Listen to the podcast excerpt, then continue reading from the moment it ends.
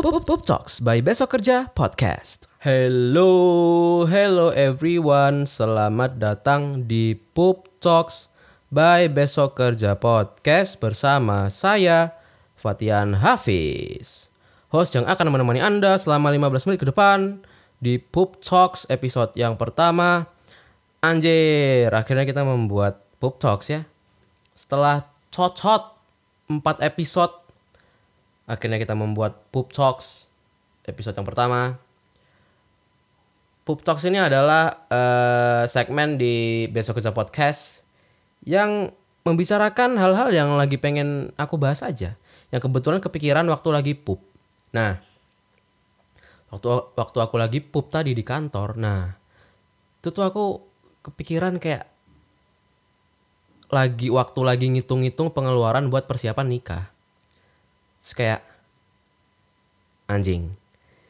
Ini mah irit sekali pernikahan saya. Akhirnya kayak aku mikir kayak mungkin ini salah satu hikmah dari pandemi gitu. Terus aku mikir nih, terus aku mikir kayak uh, I look at it as a bigger picture gitu, as a as a bigger wider picture. Uh, kayaknya seru nih kalau di Pup Talks episode 1 kita membahas tentang apakah pandemi ini ada hikmahnya? ya berhubung karena saya habis dihujat sama SJW, ya kita buat konten positif lah sekali-kali lah. Kita lihat apakah nanti masih akan dihujat. Sepertinya sih iya-iya saja. Um, mungkin biar seru aku awali episode ini ya, apakah pandemi ada hikmahnya? Aku awali dulu dengan sebuah kisah. Kisah yang dulu tuh aku pertama kali dengar cerita ini tuh waktu lagi ikut pengajian. Waktu lagi waktu lagi SMA di masjid dekat rumah tuh ada pengajian setiap hari Rabu. Rabu habis maghrib. Nah ustadznya nih ustadz yang agak asik nih, yang nggak yang ini gitu. Ustadznya asik, ya walaupun sekarang setelah aku pikir-pikir banyak hal yang eh, nggak uh, aku setujui.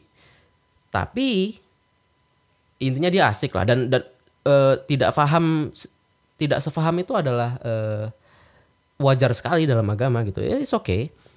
Nah ini ustadz ini nih yang menceritakan cerita ini. Namanya ustadz Junianto ceritanya itu berjudul ambil saja hikmahnya. Ambil saja hikmahnya Nah, jadi suatu ketika ya once upon a time there was a, a kingdom with the king and his assistant. Nah, raja ini dan asistennya ini cukup deket nih walaupun mereka kastanya beda banget. Nah, si budaknya ini dia tuh punya kebiasaan setiap rajanya ini ngeluh, setiap rajanya ini cerita ke dia, bisa jadi kayak anjing lah ini kerajaan ini mau dibawa ke mana sih? Kenapa ekonominya tidak terlalu bagus? Atau anjing lah ini kerajaan ini kayaknya runtuh aja deh gitu. Ini orang-orang pada sakit, bla bla bla bla. Nah, budaknya ini selalu menjawab, ya udah yang mulia, ambil saja hikmahnya. setiap dia ngeluh, setiap dia cerita, budaknya tuh selalu menjawab ambil saja hikmahnya. Ya dan raja ini selalu ngangguk-ngangguk setiap budaknya ini bilang ambil saja hikmahnya. Dia pikir ya iya kali mungkin ada hikmahnya. Sampai suatu ketika raja ini jalan-jalan nih ke kerajaannya, lihat-lihat. Sampai dia lewat di depan dapur kerajaan. Nah di dapur ini dia lihat seorang juru masak yang yang jago, yang skillful, yang lagi motong-motong daging. Nah, kalian tahu kan kalau chef yang jago lagi motong-motong daging itu kayak cu cu cu cu cu cu cu cu cu cu cu cu cu cu gitu. Nah, raja ini karena dia tolol, dia pengen nyobain. Nah, akhirnya waktu si chef ini pergi, dia masuk dapur, dia ambil pisaunya. Terus dia niru-niru dong. Cu cu cu cu cu cu cek kepotong jarinya tolol ya jarinya kepotong habis itu dia lari nemuin budaknya. Terus dia bilang, ini lihat nih jari gua. Jari gua habis kepotong gara-gara gua tadi mainan pisau gitu. Nah, terus si budaknya ini seperti biasa menjawab. Ya sudah, ambil saja hikmahnya. Ya ampun, kali ini si raja udahlah kehilangan jari, udahlah malu, disuruh ngambil hikmahnya. Apalah hikmah dari kehilangan jari? Akhirnya marahlah si raja ini. Dia marah, akhirnya si budak ini dilempar ke penjara. Dah, si budak di penjara nih. Nah, terus e, beberapa waktu kemudian, beberapa hari kemudian, raja ini ada tugas tugas kenegaraan nih. Dia mau visit ke kerajaan lain. Nah, akhirnya dia ngajak banyak prajurit-prajuritnya buat melakukan perjalanan ke kerajaannya itu, ke kerajaan tetangga itu. Akhirnya mereka pergi naik kuda, mereka jalan, mereka lewati gunung, lembah, dan lewati hutan. Nah, pas mereka lewat hutan, tiba-tiba tuh mereka dicegat sama suku pedalaman. Suku pedalaman ini tuh kebiasaannya adalah dia nyembah leluhurnya dengan cara ngasih tumbal. Akhirnya mereka ditangkap terus dijajar-jajarin tuh. Dijajar-jajarin. Rajanya ini paling terakhir nih. Nah, prajurit pertama digorok, ditumbalin. Terus prajurit kedua digorok, ditumbalin. Ketiga digorok, ditumbalin. Gitu seterusnya sampai ke prajurit sebelum rajanya ini. Rajanya sudah takut setengah mati dong. Nah, terus prajurit terakhir disembelih terus ditumbalin akhirnya sampai ke raja ini. Nah, ketika si raja ini mau disembelih, mau digorok lehernya, tiba-tiba salah seorang dari suku itu bilang kayak, "Eh, stop, stop, stop, stop, stop." Kenapa? Lihat nih jarinya, ini kenapa jarinya kepotong? Terus kepala sukunya itu menanggapi kayak, ya udah ini nggak boleh nih orang cacat kayak gini kita tumbalin. Udah jangan jangan jangan ditumbalin. Udah suruh pulang aja suruh pulang aja. Ya ampun akhirnya si raja pulang. Lari dong. Dia lari terbirit-birit langsung pulang ke kerajaannya sampai kerajaan satu orang yang langsung dia temui yaitu budaknya. Dia samperin ke penjara dia bilang maafkan saya wahai budakku. Kemarin aku marah-marah. Sekarang saya sudah menemukan hikmahnya. Saya tadi hampir ditumbalin ke suku pedalaman. Akhirnya nggak jadi karena jariku kepotong. Makasih ya sudah mengingatkan bahwa kita harus mengambil semua hikmahnya. Nah, terus si budaknya ini dengan santainya menjawab, Iya, saya juga sekarang udah menemukan hikmahnya dari saya di penjara. Hah? Di penjara ada hikmahnya apa? Hikmahnya adalah, kalau saya nggak di penjara, kemarin saya akan ikut Anda dong, dan sekarang saya udah ditumbalin dong hikmahnya ya saya nggak jadi ikut dan saya selamat the end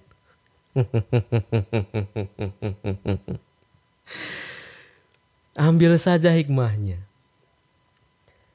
Nah dari cerita itu ya moral value-nya adalah ketika banyak keburukan terjadi dalam hidup ini kadangkala tuh kalau kita kita tungguin nih hikmahnya ini dia nggak bakalan datang sih. Hikmahnya itu akan datang di saat kita itu udah lupa di saat kita itu udah move on dan udah ikhlas dengan ya dan sudah menerima kesedihan itu gitu. Dan akhirnya hikmahnya itu datang tanpa kita duga-duga. Pas hikmahnya itu datang baru kita kayak anjing untung dulu nggak gini ya kalau gini mah gue nggak gini gitu.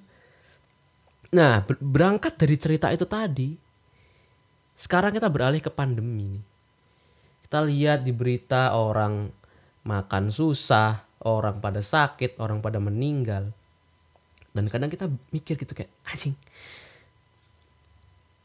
apa hikmah di balik semua ini? Mungkin gampang ya mencari hikmah kalau kita perkecil dalam skala individu. Tapi kalau dalam skala komunal memang susah misalnya kita ambil uh, dalam skala kenegaraan gitu ya hikmahnya itu hilalnya masih belum kelihatan tuh tapi kalau dalam skala individu beberapa udah kelihatan contoh. Hikmah pandemi COVID-19 bagi perusahaan-perusahaan OTP. Netflix bayangin. Orang-orang di rumah aja akhirnya pada subscribe Netflix. Betapa banyak profit yang dia dapat. Ya cek, cek it on Google lah. Berapa? Zoom. Hmm. Zoom yang tadinya perusahaan yang tidak terlalu terkenal. Gara-gara semua orang telekonferensi, semua orang uh, meeting online, semua orang arisan online, ada yang ibu-ibu ngejim, eh ngejim, uh, senam online, anak-anak sekolah online, akhirnya saham Zoom pun melejit kan nilainya. Atau perusahaan-perusahaan farmasi ini nggak usah kita tanyain ya. Orang-orang yang bikin obat, bikin vaksin, bikin alat kesehatan, hmm, sujud-sujud mereka gara-gara pandemi ini gitu. Gila sih keuntungannya. Ya walaupun aku gak punya datanya ya tapi. Google it yourself. Udah percaya aja. Dan mungkin dalam skala individu ya kita bisa merefleksikan ke diri kita sendiri gitu. Kayak yang aku lakukan tadi kayak anjing. Ini mah kalau nggak covid sih. Hmm. Pernikahan mahal sekali buat catering, buat bayar gedung, buat eh, apa namanya? buat keluarga-keluarga mau pakai kostum, buat bayar foto-foto, dekorasi, terus apalagi musik, terus ah anjir lah. Belum lagi biaya-biaya nggak kehitung tuh. Nikah tuh pasti gitu tuh. Misalnya kalian anggarin eh, berapa ya? Misalnya 100 juta, nah nanti akan ada tuh 20 juta yang entah pengeluaran yang tidak terprediksi tapi selalu ada. Anjing emang. Ya mungkin banyak hal lah yang bisa kita uh, ya kita bisa mengatakan terima kasih kepada pandemi ini. Contohnya kayak terima kasih COVID-19 sekarang kami jadi tahu bahwa negara ini ternyata nggak terlalu peduli sama rakyatnya Anjir katanya mau bikin konten positif. Apakah saat ini eh, setelah ini saya akan dihujat? Ya kita lihat saja. Terima kasih COVID-19 eh, nikahan saya sekarang irit. Terima kasih COVID-19 sekarang saya sadar bahwa menjadi ekstrovert itu ternyata tidak menyenangkan. Anjir. Eh uh, nggak aku aku bukan introvert karena nggak ada orang introvert ngaku introvert tuh nggak ada. Tapi banyak hal dalam diriku ini yang memang mengindikasikan bahwa aku condong ke introvert. Temen nggak punya,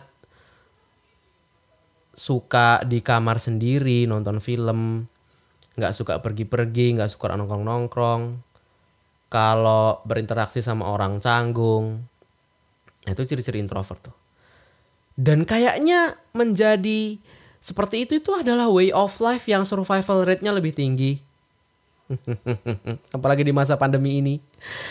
Kalau misalnya ada orang introvert possibility dia sakit atau meninggal itu tuh cuma dua dia meninggal kena covid atau meninggal kelaparan tapi kalau Anda seorang ekstrovert, possibility rate Anda untuk meninggal itu tuh lebih tinggi karena Anda bisa meninggal kena COVID, terus Anda bisa meninggal karena kelaparan, karena PPKM ya. Terus yang ketiga, Anda bisa meninggal karena bunuh diri, karena depresi, nggak bisa ketemu teman-teman Anda. orang ekstrovert banyak temen pandemi nggak bisa ketemu stres. Ya mungkin itulah kenapa di negara-negara maju orang-orang pada cuek. Kayak kalau kalian pergi ke Jepang pergi ke mana itu orang-orang semua. Kalau di jalan itu ya udah lihat ke depan. Dia mau pergi ke dari A ke B ya udah dia. Dari A berangkat dia lihat ke depan sampai ke B selesai nggak ada tuh dia di jalan ketemu orang kayak iya apa kabarnya gendutan ya sekarang ya nggak ada dan mungkin ternyata jangan-jangan itu adalah salah satu syarat untuk menjadi negara maju gitu. Just mind yourself. Gak usah pikirin orang lain, pikirin diri lu sendiri aja. Karena ini adalah konten yang positif, mari kita menyimpulkan apa hikmah apa kesimpulan dari episode ini. Yang pertama adalah di setiap kesulitan yang kita alami pasti ada hikmah di baliknya. Walaupun memang kita bertanya-tanya, apa hikmah di balik semua ini? Karena tidak kunjung terlihat. Yang ada hanyalah penderitaan, penderitaan, dan penderitaan. Tapi kita harus khusnuzon. Kita harus berprasangka baik kepada Tuhan kalau kita punya agama. Kalau kita tidak punya agama, ya kita harus berprasangka baik kepada semesta ini. Dan percaya bahwa suatu saat hikmahnya itu akan datang di saat kita tidak menduganya bahwa itu akan datang. Apakah pernyataan tadi sudah mengindikasikan bahwa ini adalah konten positif? Kalau sudah, mari kita tutup saja episode ini. ya, itulah Pup Talks episode 1, teman-teman sekalian. Apakah pandemi ada hikmahnya? Jawabannya ada, tapi kita memang belum tahu itu apa nanti tiba-tiba akan ada tuh sesuatu yang terjadi kayak anjing ternyata ini ya hikmahnya gitu akan ada tuh satu saat percaya aja sekarang lu sekarang fokus buat survive aja lu fokus dan jalaninlah prokes prokes itu. Yang penting lu masih hidup lu vaksin biar kalau lu kena lu nggak sakit atau lu kena lu nggak nularin orang. Udah nurut aja apa kata pemerintah nurut aja. Walaupun pemerintah wadidau ya mau gimana lagi? Wong kita tinggal di negara ini. Oke itu aja buat episode satu kali ini. Semoga menghibur anda sekalian. Saya eh untuk kritik dan saran silahkan kirim email ke besok kerja podcast at gmail.com besok kerja podcast at gmail.com atau DM ke Instagram saya at Fatian Pujakesuma kalau mau Anda SJW yang mau nyerang saya silakan. Fatih Hafiz signing out. Sampai jumpa di episode selanjutnya. Bye bye. Pup. Pup. Pup. Pup, Pup, Pup Talks by Besok Kerja Podcast.